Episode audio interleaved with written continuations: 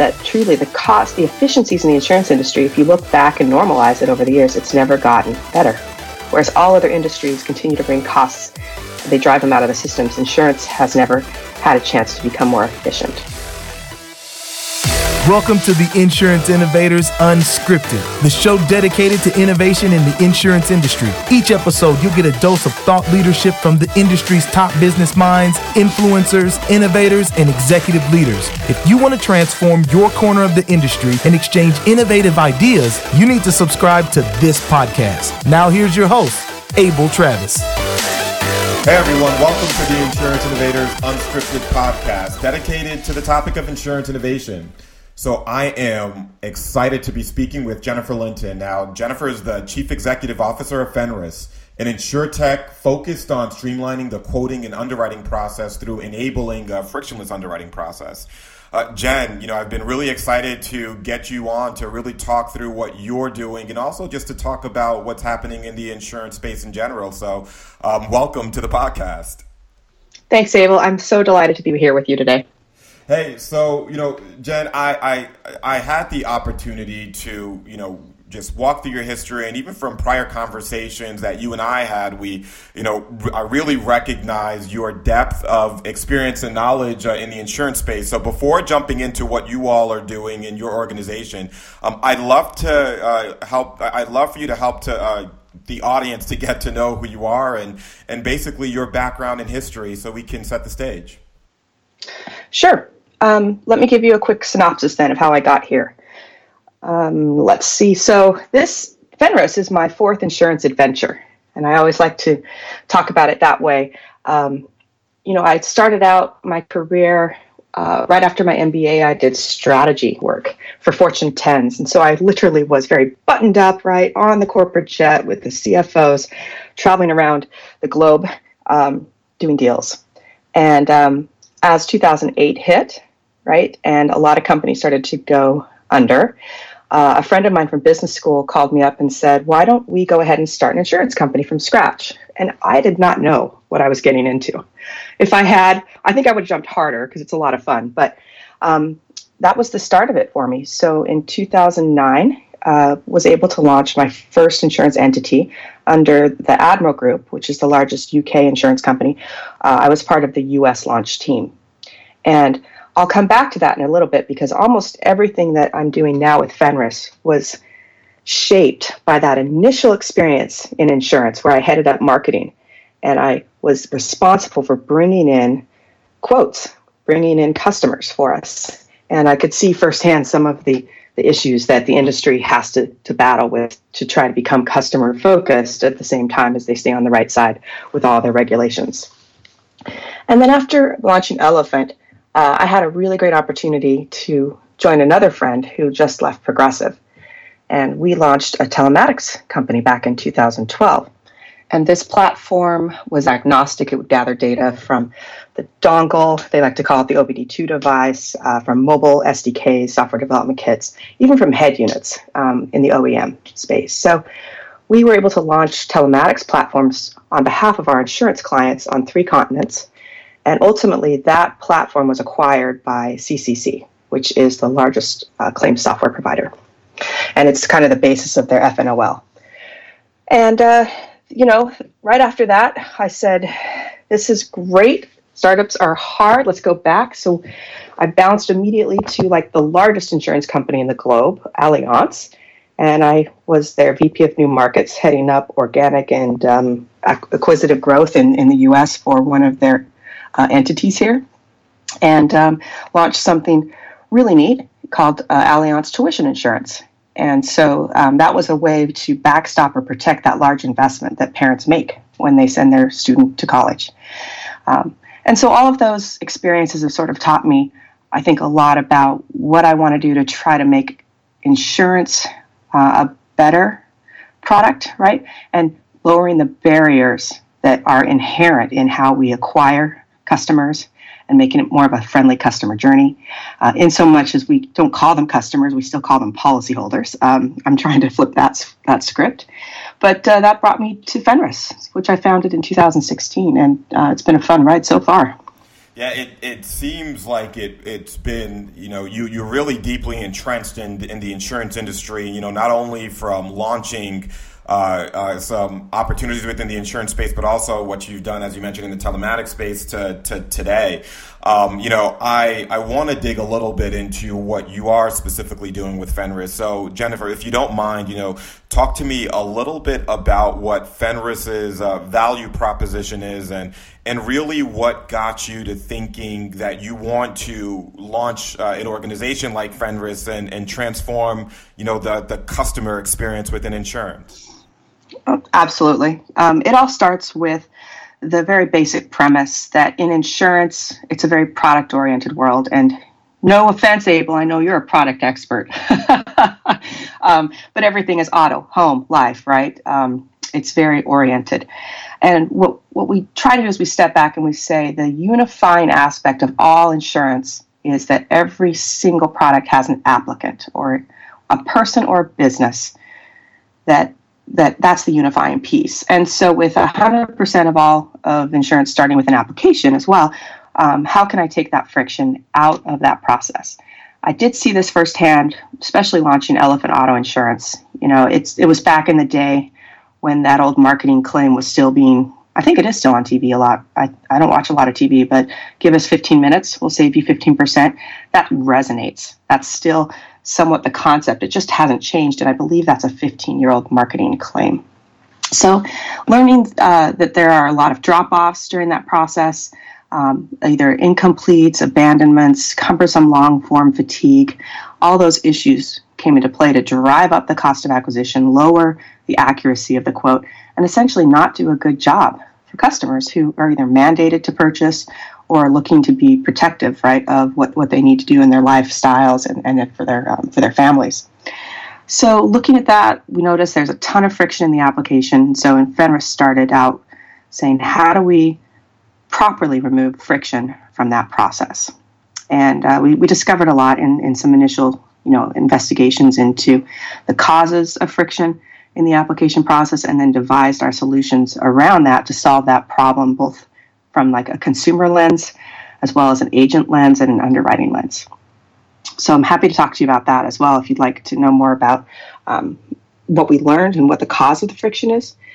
Yeah, if, if you don't mind, you know, I, I'd love to get into those details. And, and the reason why I'd like to dig a little bit deeper is, you know, I, I know a lot of carriers that are out there, right? And, and I'm looking at it from the perspective of traditional carrier incumbents that's been around for quite some time. Um, and, and a lot of those organizations are working through what's known as, you know, a, a frictionless underwriting model for mm. uh, part of their, let's say, commoditized business, even um, uh, the, the, the business that's beyond the commoditized ones that are within those organizations where w- the complexity increases, it becomes a little bit harder to remove some elements of the friction, but not all. So, you know, I, would love for you to talk to the audience about, um, you know, what you've learned, um, you know, in relation to what the friction points were, um, and then how you applied that to the value prop of what you all are doing within Fenris.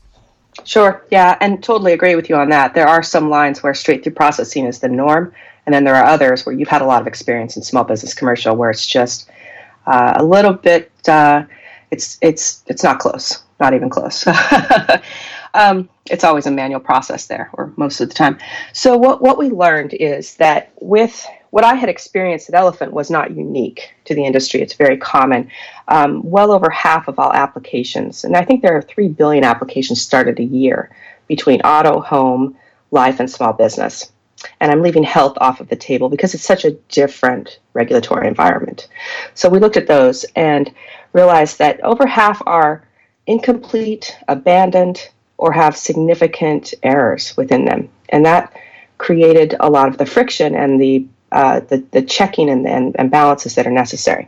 And it results in loss of business cells, uh, high cost of acquisition, where I think we could we could safely generalize and say uh, about 20 cents of every dollar in insurance is going to acquisition on the on the greater whole, and that in and of itself at a 1.2 trillion dollar business for the U.S. for those insurance lines is it's staggering, right? To think about that.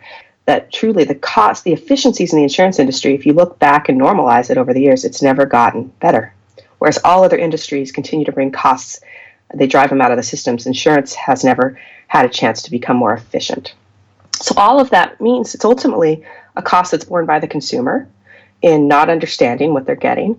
Um, they might have insufficient coverages. They're also paying a lot more than they should, in my understanding and belief, you know, to have that social good applied to them, that insurance safety net. So we we looked at that and said, what can we do to create more uh, accurate, um, consumer friendly, and and really fast, right? Let's take the time out of it as well, so that we can lower the barriers to getting a quote, to getting an accurate quote, and that's when Fenris was born. And so Fenris is a, uh, the, probably the most comprehensive repository of all of the applicant information, purpose built around how do we help insurance companies um, first assess the likelihood that that applicant will convert, look at the lifetime value, also predict some of the downstream scores and uh, r- reports that you're going to have to order that are costly. Put all of that up front and then trigger the pre-fill that's necessary so that the ultimately the application process becomes more personalized uh, it's in real time it's more swipe less type right? It's a 50 to 5 sort of technology that we that we apply and when we streamline that. And um, the the secret sauce behind it all is we simply take the any applicant with just the name and address of the person or the business. We will match that back enrich it score it and then deliver the payload back via our API or some of our dashboards. And we've done a couple million of those for customers. Um, the results have been stellar. We're not done yet, but you know we can increase the close rate three times. We can identify their best customers. They'll focus, prioritize, and simply be more efficient. And they get a 3x close rate. We've also taken costs of acquisitions down 25%. And then on the agent side, we reduced manual effort 80%, as well as underwriters have more accurate views from third party validated data. All of those things, I think, are the necessary backbone just to begin to address the question of how do we make insurance uh, a universal, uh, uh give universal access to it, right? And remove those friction points so that individuals and businesses can uh, acquire the right protections that they need.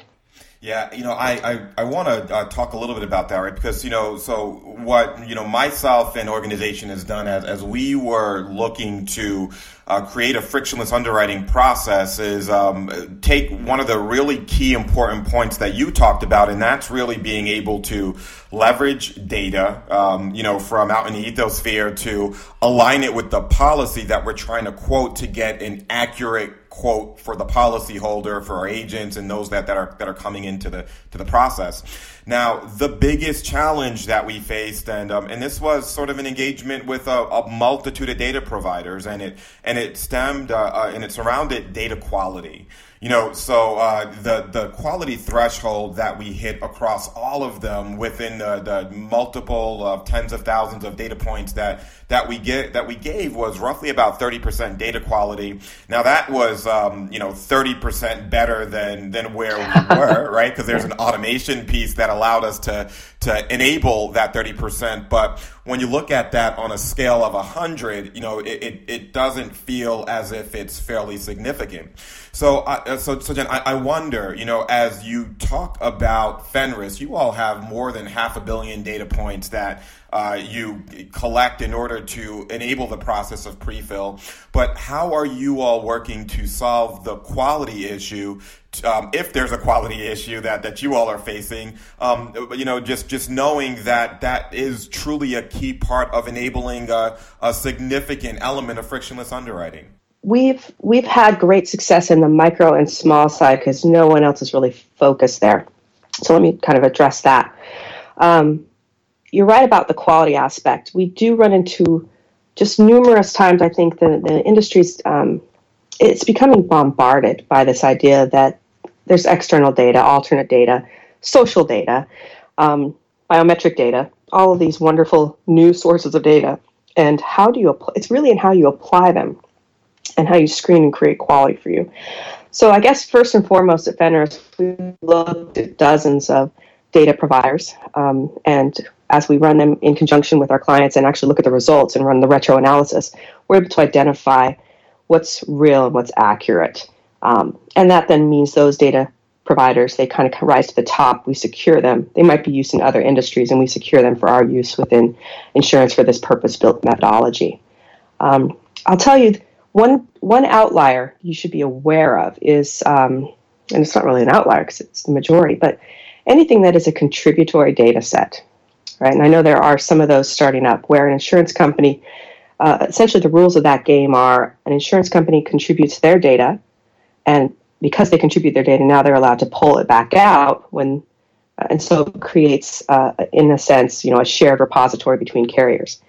Now, in theory, that's a wonderful idea and that's in place, but at the same time, every insurance carrier will acknowledge what you did, which is maybe 20, 30% of their data is not accurate. And one of the rules of the game with contributory data sets is if it goes in, we don't scrub or cleanse. So what goes in comes back out. And this cont- contributes in some ways to the inaccuracies being perpetuated throughout the systems, um, which, which, is, which is unfortunate and I think something that no folks have quite figured out. Um, but at Fenris, the, the data sets that we're using in some cases they're public they're private uh, we even have marketing data sets where they're calling the businesses every year to validate information so there's a multitude of different ways that you can augment your understanding of what the truth is for that particular entity. And um, i think that's the real the real message. This isn't this isn't easy at all. There's no one size fits all solution.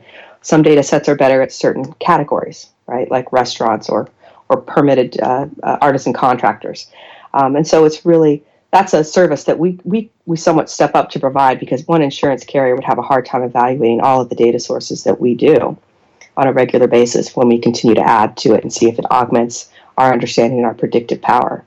Um, but yeah, to your point, its quality is job one. Yeah, you know, it's it's it's pretty important, right? And um, you know what what we tend to have found was that the the quality from databases uh, such as government databases and, and so on, especially as you start to think of what contractors are required to do in terms of getting licensing, same thing with restaurants and so on, that tended to be spot on, right? Uh, uh, just in relation to um, uh, the information that was being gathered from those uh, organizations. But it's as you started to, to get into other sort of soft requirements in, in regards to the underwriting processes, is when the, the quality element of the data started to break apart. Um, and, you know, so I'm, I'm, I'm really excited to, to hear the fact that Fenris is, is really focused on that for the long term um, and has been, you know, um, ensuring that the sources that are, that are being used um, uh, as a part of that, that capability um, is really, you know, uh, put in place to help carriers and, and basically your, your partners and organizations that, that you're working with um, uh, maintain uh, that, that high level of quality to promote the, the frictionless underwriting process within the carrier. Now, you know, with that said, um, I was uh, really excited as, as I learned a lot about your capabilities and, and one of the, the elements that you all have is um, capability known as License Snap. Um, so, you know, I, I'd like for you to talk a little bit about that and how that's also helping to contribute towards a, a frictionless underwriting process for those that are using it.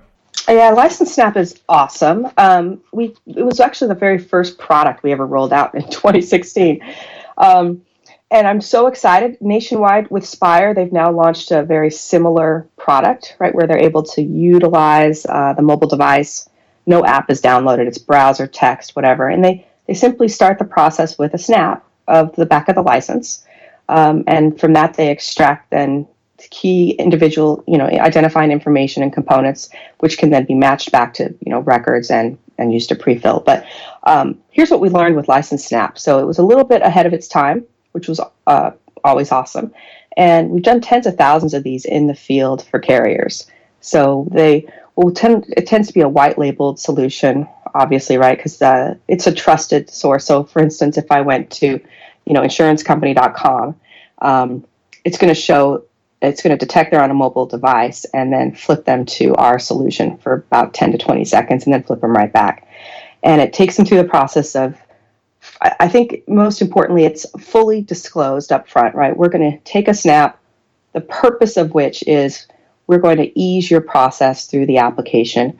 And it's completely consent driven. So they have the option as well to proceed with a more anonymized quote or simply enter their information if they don't want to provide that that picture. Um, and, and it's very straightforward because with that snap, I think you fill, depending on the state, up to 14 fields. That's 14 less fields someone has to enter. That means fewer errors, more accuracy, right, and, and a better customer experience. And what we learned through it, um, in our experience, was in those tens of thousands of field trials that we did, is that well over 70% of the individuals would simply opt in and take a picture. Um, that far surpasses what what you typically see with mobile engagement on quoting. And I thought it was. I always think it's a brilliant thing to do to put yourself in the shoes of your customer and think, what can I do to make this easy for them, but also keep it very consent driven and secure. Um, and so, yeah, that's a it's a great product. In fact, if anyone is listening and wants to try it out, I'll, I'll try to put a link to it on the website, and anyone can try it on their mobile phone. And, what I'll also do um, is, uh, for those that are listening, I'll put a link in the show notes of the show so you all could have an opportunity to try. You know, it's a to me, it's a really exciting product, right? Um, and Jen, you know, as as I, I was sort of um, reading through some of what you've been writing and, and, and producing over time, not only through Fenris but also through your thought leadership. Um, one of the things that uh, you recently wrote was around the um, innovation adoption curve, right? And and you had a, a, thought around whether or not we're seeing disruption um, within that, or if we're really seeing just uh, accelerated improvement in innovation within this uh, insurance space. Now, you know, when I when I look at a company like Fenris. Um, I look at you all as enablers of the insurance industry, right? And, and I think that is awesome because you all are really driving innovative improvements um, to, to really help a lot of the uh, incumbent carriers get to this spot of where customer expectations have um, shifted to more recently. Um, there are other organizations out there that uh, pride themselves on trying to disrupt this space. I mean, you know the names, the Lemonades and you know Pies and, and those organizations. Um, but you know, Jen, if, if you don't mind, talk to me um, more about your thoughts um, around that innovation adoption curve um, and why you, or if you consider yourselves sort of um, enablers along that path of improving the insurance space, or if you see yourselves as more of a disruptive technology. Oh yeah, yeah, absolutely. You you know, I think you if you read it, you know my perception is um, disruption tends to be destructive. and uh, it's it's the earliest the earliest leaders in, a, in a, any innovation adoption curve are disruptors. Um, but as more of the incumbents begin to look ahead and move into the early adopter phase, they're looking to not lose their leadership position. And so that's where that massive improvement comes in, where they have to be open to it, where they they have to invest in in teams like yours, right, that are innovation leadership for the company that includes everyone within the company. Doesn't create an isolated uh, innovation team right off to the side. Um, so. Yeah, we certainly view ourselves at Fenris as a lot more like the Levi Strauss in the gold rush. So um, there is a gold rush happening around InsureTech. Billions of dollars are pouring in from venture capital groups. Some folks are coming in with no insurance experience. Some folks are coming in with decades of insurance experience, and I, I highlight that because I think it's really important. If you're going to go do to a, a California and start digging in the dirt, you probably should have a map right a roadmap you maybe maybe you should have traveled the road a little bit before to know what you're getting into. Because um, it is there's a lot of uh, a lot of folks rushing rushing to get there. But that's probably why fenris will never be a household name for instance right? So uh, will be the ones powering personalized, fast, easy, accurate quotes onboarding. And, and as we continue to push our suite of products and services, we'll be able to monitor the policyholders as well and indicate when life events have changed and what, what types of um, churn might be coming up, all using that external data that we have. So we intend to provide that roadmap, um, that list, and the tools to our carriers so that they can go out and do what they do best. Yeah, absolutely. Um, you essentially uh, sort of um, discuss the fact that as a part of providing that uh, information and that third party data and so on and, and, the capabilities to carriers that you really are an enabling organization. Now, you know, what, what that brings me to is, you know, some of the, the challenges that we see in this insurance space around data quality, ensuring that innovation can play out um, uh, in, uh, in light of a lot of the regulatory requirements um, of either housing, storing, leveraging, protecting data. You know, so I'm, I'm, Jen, I'm pretty sure, you know, given the fact that you're in the data industry, you know well um, about GDPR, you know, uh, that was introduced uh, earlier last year in the European space and, and the requirements around that, right? Now, when I see another part of your capability, uh, which is the underwriting um, sort of dashboard in the in the workstation and, and, and so on, um, that brings me back to the fact that uh, there could potentially be the ability for carriers to have to store that information on the platforms unless you all are, are plugging directly into that, meaning that um, they may be uh, subject to or, or, will be subject to uh, the the data that's been collected with all of the regulatory requirements that wrap around that, right? So, so Jenna, I, I wonder um, how are you all ensuring that through either providing this information that's been collected on um, on individual uh, customers, um, as well as uh, producing that information to to provide pre-fill. How are you protecting the information, um, and do you see it as a requirement of, of FENRIS to ensure that the carriers are also in alignment of what the regulatory requirements, like GDPR, are requiring of of carriers and those that are hosting and storing data? Yeah, you you hit on a really great topic, and it's one that um, I want to spend a few minutes sort of laying the groundwork as well, in case some of your listeners are not as familiar with the two recent laws that came out for California and New York, which will go into effect early next year, um, which are based somewhat on GDPR, right? And so, um, the the crux of it is most of, of everything that happens should be entirely consent driven. GDPR even indicates, you know, people have a right to be forgotten. So you have to provide that opportunity to scrub and remove their data. And this introduces some pretty heavy costs in compliance and some heavy penalties should it be um, uh, should, should you not be compliant. Now, California has also introduced their consumer privacy law. Uh, there's New York has um, done the, what's called the Shield Act.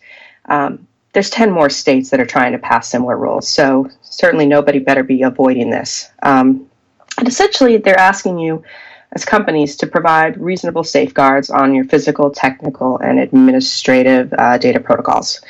Uh, anything that involves personally identified information. Uh, and there are some other categories of data included in that as well that weren't prior, like biometrics. So, as these new data elements come about, the regulatory environment is going to try to stay ahead of that. So I think it is a very big question on people's minds, and it always comes up. And yet we haven't gotten those those laws go into effect next year. So people are watching and trying to learn and get ahead of it, but we won't actually know until they go into effect. But in general, what we what we suggest at, at Fenris is um, to be very driven uh, by your purpose. Know your mission. So why and how are you collecting this data on individuals? What is the purpose for that? You know, in, in our case, because insurance is a social good, it's a safety net, um, it's a highly regulated industry to begin with, we're very clear that the purpose of our data collection, and only for that purpose, is to enable individuals, carriers, right, to complete that transaction, to get through the process of applying for and securing protection for your for yourself or your company. So I think the insurance companies are no strangers to this. They're going to invest heavily in security in architecture, but there are certain key things they can do. Um, Fenris is a great enabler of that, in that, you know, with you, you kind of have to think about how we've structured our solutions to try to get ahead of the ability to say we try we try to create those downstream triggers. So uh, the earlier that we can determine that this is a good applicant for, for this carrier or this agent, that it's going to be a good match for you, the, the fewer or different reports that can be ordered on that individual. So now you're not ordering a bunch of extraneous reports. And I'll give you an example.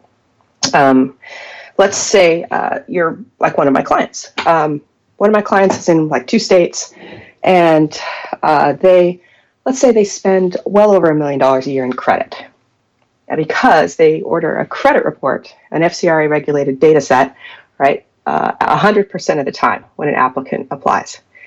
And when you look at the, the burden that that's going to create for them, not only you know with the privacy rules, but now the additional credit rules, and then you look hard at the business problem, they're only having 2% conversion. So here we have this massive amount of reports and and the uh, all of the adverse action reporting and compliance issues on 100% of those applicants when only 2% become policyholders. So with some of our scores where we're able to predict those things using non-regulated data elements up front, we can now apply those very soon and they can personalize the journey. They can make sure that the right um, products are offered, actually generate the indicative quote with our information. And when they go to it, when that in- individual said, I want to buy it, that's when they can introduce the more regulated data elements. But even backing up now that even what we have is going to become very highly uh, scrutinized, it's just important that you have good data hygiene, data protocols, right? So being able to um, always think about first and foremost how you architect the and, and store and process the data by anonymizing it, by um, ensuring you have the right safeguards in place. And in any time it's not encrypted at rest, you know, if it's in transit, that you remove PII, personally identified information, and apply unique identifiers that cannot be traced back to the individual. So a score with a unique ID out in the wild is not as dangerous, right, as it would be if I put Abel Travis out there with all of your information. So it's just important that our clients realize that they're going to have to scrutinize each and every partnership they have. They better know the provenance of the data, make sure uh, they know how it's being used and stored, so that they will also be in compliance.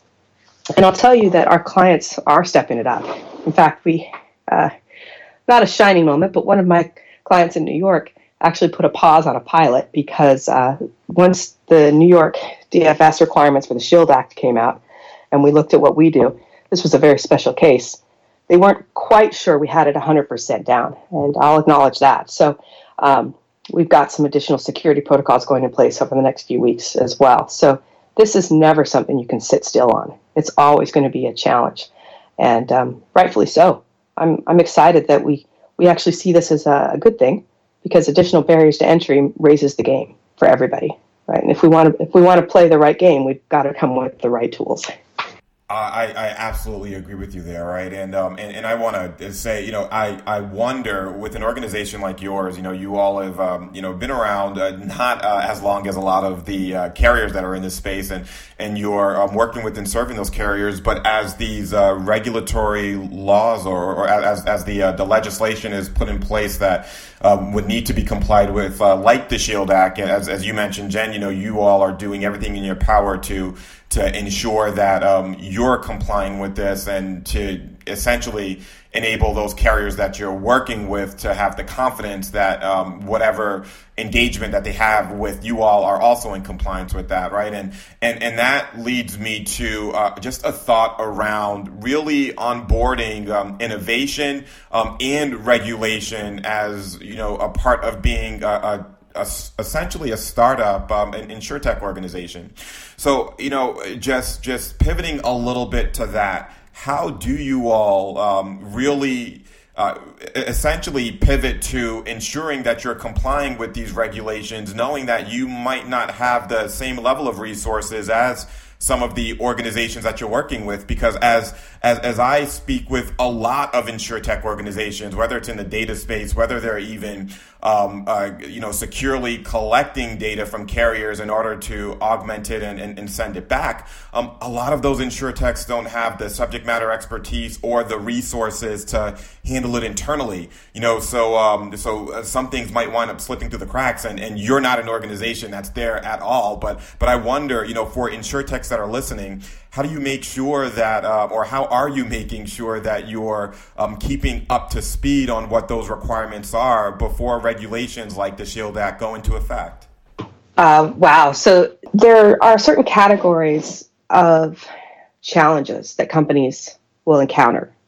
Some are known unknowns, and some are unknown unknowns. and I think, I think for many of the startups, this may be an unknown unknown. They don't know that they don't know enough to become compliant.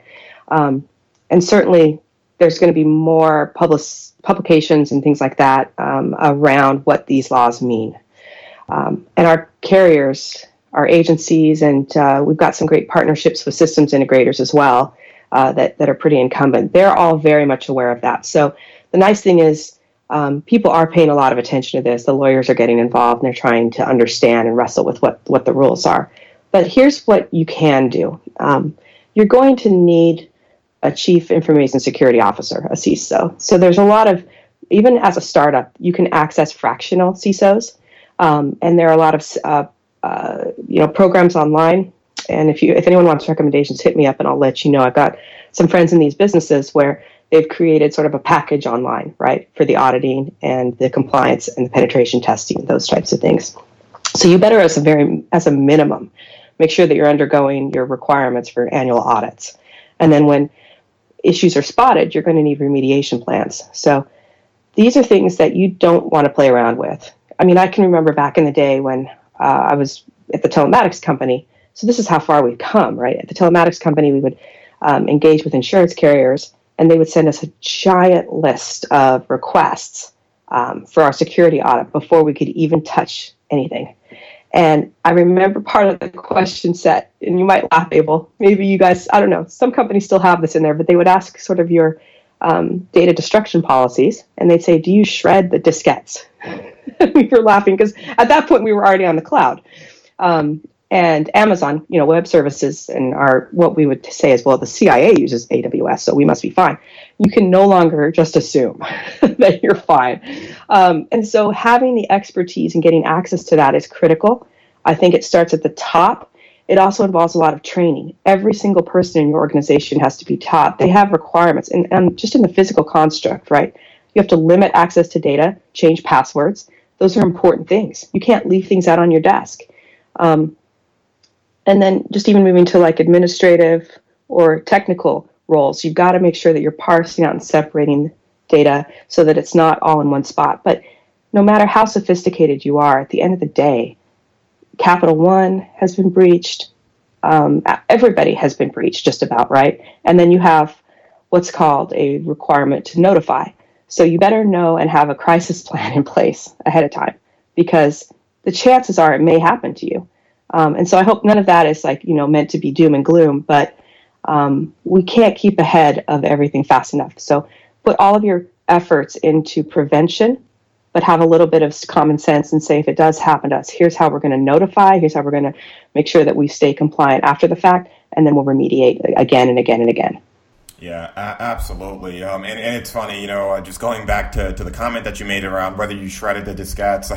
Uh, I, what, what, what, I, what, I, think is, um, you know, a lot of carriers uh, probably in some elements still operate in that sort of legacy manner.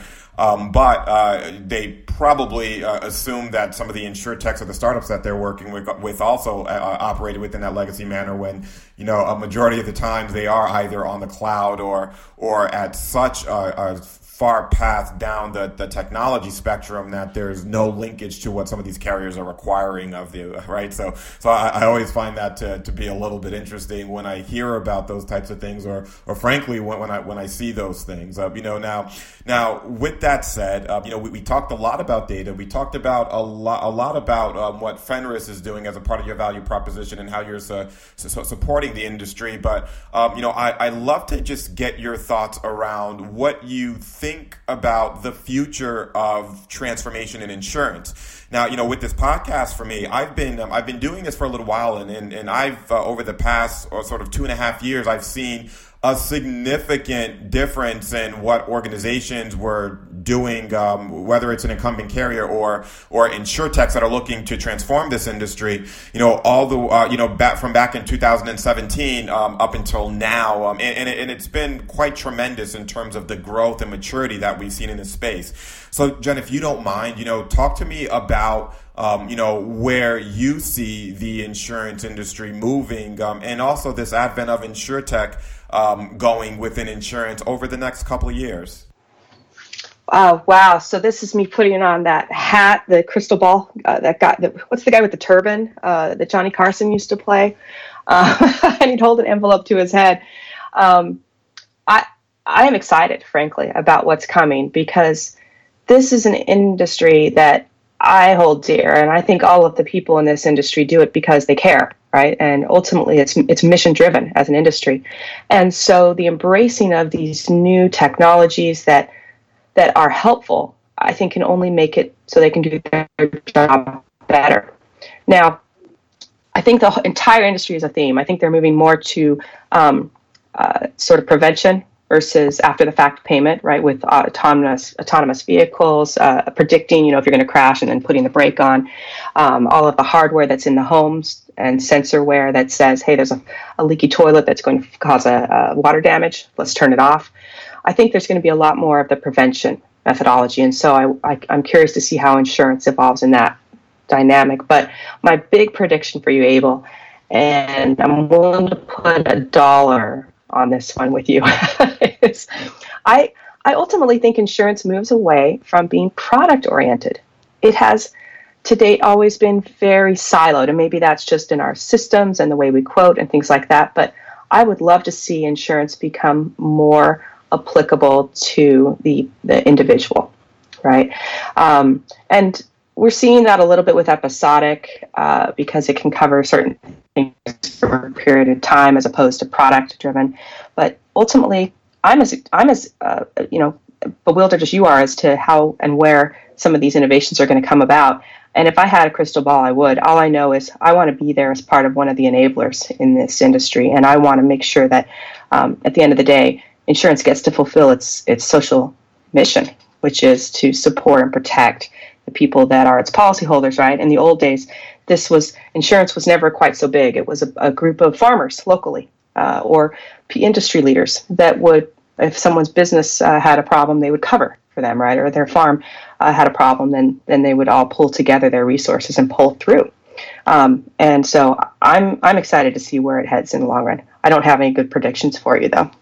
No, no, you know, it, it's, uh, I'm just as excited. And, and as I think about, um, you know, what, what you mentioned in terms of the, the personalization element of that, right? I, I do think you're, you're spot on in terms of where it's, where it's going, um, and moving away from being product driven to more personalized towards the, the, the, the people. Um, I think you all are doing your part to enable that, especially since a lot of that is driven around the data that carriers and organizations uh, can apply to providing that personaliza- personalization for the customer, the business owner, or frankly, the, the, the, person that's looking to get insurance for their homes. You know, so um, I'm, I'm really uh, glad to, to hear that your thinking is that it's going down that path because I do also believe that holistically, um, insurance is, is moving down that path as well. Um, as, as well as the, the potential to see it uh, be more um, streamlined as, as, a part of the buying process um, as we start to think about what folks are really trying to do, right? It, it, it becomes less about the insurance in some elements, depending on what you're talking about, and it becomes more about the action uh, that individuals are taking. So, you know, buying a car, buying a home, um, you know, uh, having to go to the hospital, potentially having a child, those sorts of things, just having it wrapped in or embedded as a part of the, the functions that the customers are already doing. So, you know, for me, I, I think there's a lot of um, opportunity to, to really transform the way that insurance is done. And, um, and I'm excited to see where that goes in the future as well. I think you've got job security for a couple 20 years here. Yeah, I, I, agree with you there. You know, just just given the fact that there's yeah. there's so many directions to take this. Now, um, with that said, uh, you know, one of the questions that I ask, right, um, and, and as I look at Fenris, um, and as I, I hear you speak, uh, you are really about um, you know some of what, what you've talked about in that innovation curve and um, and and really embracing and onboarding this thought of innovation. So so Jen, if you don't mind, you know one of the questions that I ask is for folks that are listening to us talk. Um, if they wanted to really change what they're doing in their organizations, to change the status quo and help their organizations embrace innovation, what advice would you give that individual? Great question. So, having been in some of those largest organizations, um, here's what my takeaways would be for them. Um, it, no matter what your role is in the organization, create visibility around what the problem is from a customer perspective. Understand there's a really a pain point. Oftentimes, underwriting is siloed, marketing is siloed, claims is siloed. I would love to see people reach outside of their uh, you know particular work group and say there's a bigger problem here to solve so first off don't be shy to take on a problem much bigger than your current role um, i also love to see it when the c suite begins to embrace and empower and talk up the fact that, hey, we're learning, right? And it's okay to fail. In fact, I would love for people to recognize something. That is, uh, a lot of the conferences that I go to, and I, am I'm, I'm now taking more speaking speaking roles, um, and so I learn from the other speakers as well. And I ask them occasionally, so what percentage of your pilots fail? Right? Because I know we all talk about what makes a successful pilot, and uh, they're pretty candid. It's like 75 to 80 percent are failures.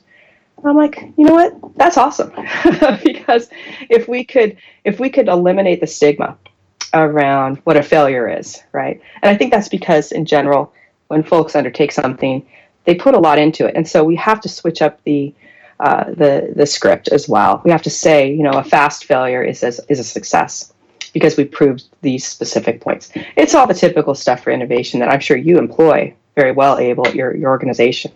And so, you know, I think I think be a learner is really the key there, and be brave and step out of your comfort zone and raise the flag and say we can be better. That's those are kind of my encouraging words for folks. Yeah, no, that those are great actually. Um, and uh, you know, just to, to to focus back on one of the things that you mentioned when you asked the question, how many pilots failed? You know, eighty percent or whatever it might be. What that shows is that those organizations are taking risk in terms of wanting to transform those organizations and embrace uh, innovation. So uh, I, am I'm, I'm really glad to hear that that's the message that that's coming out of that because I, I could probably tell you that years ago um, you probably wouldn't have had the same percentages because a lot of organizations were scared of embracing innovation yeah. um, um, and even engaging with insurtechs because they saw them as competitors instead of partners. So, you know, it's really exciting to, to hear that that's the, the, the feedback that you're getting from those um, people that, that you're speaking to. So, you know, um, Jen, uh, I, I do want to say thank you. You know, this was a really great conversation, and I'm sure that the folks that are listening are going to get a lot out of what you and I talked about here today. Um, you know, I, I, know a lot of folks like to continue the conversation. So uh, if you're open to it, you know, what's the best way for people to contact you to, uh, you know, learn more about Fen- uh, Fenris and potentially partner with your organization? Uh, yes. Yeah, so uh, the website is fenrisd, d for digital.com. Um, you can reach out to us there. There's a way to schedule one-on-one calls with me. You can get right on my calendar or members of my team. And uh, in the, at the end of October, I don't know if this will publish by then, but uh, I'm going to be speaking at the Women in Insurance Conference. So I hope that any of your listeners that are there will come up and, and say hello to me. Awesome, awesome, and uh, yeah, hopefully, listeners, if you're listening, this is the place to be. So um, make sure you uh, you contact uh, Jen and her team and uh, and really learn more about what Fenris is doing. Uh, just because this is where I feel as well the industry is moving. So hey, Jen, once again, thank you. I do truly appreciate you know having you on the podcast, and I look forward to continuing to following the successes of Fenris. Thanks, Abel. I am just so delighted that you're creating such a great platform for folks. Thanks for doing that. Thank you. Hey everyone, thanks for listening to this episode of the Insurance Innovators Unscripted Podcast, episode 101. You know, we hit that 100th. We're getting really great guests on the podcast like Jen and all of the others that you heard through the first 100. So if this is your first time listening, hit that subscribe button so you can get new episodes weekly. Thank you once again. I do truly appreciate having you as a listener. So thanks, and I'll see you next week.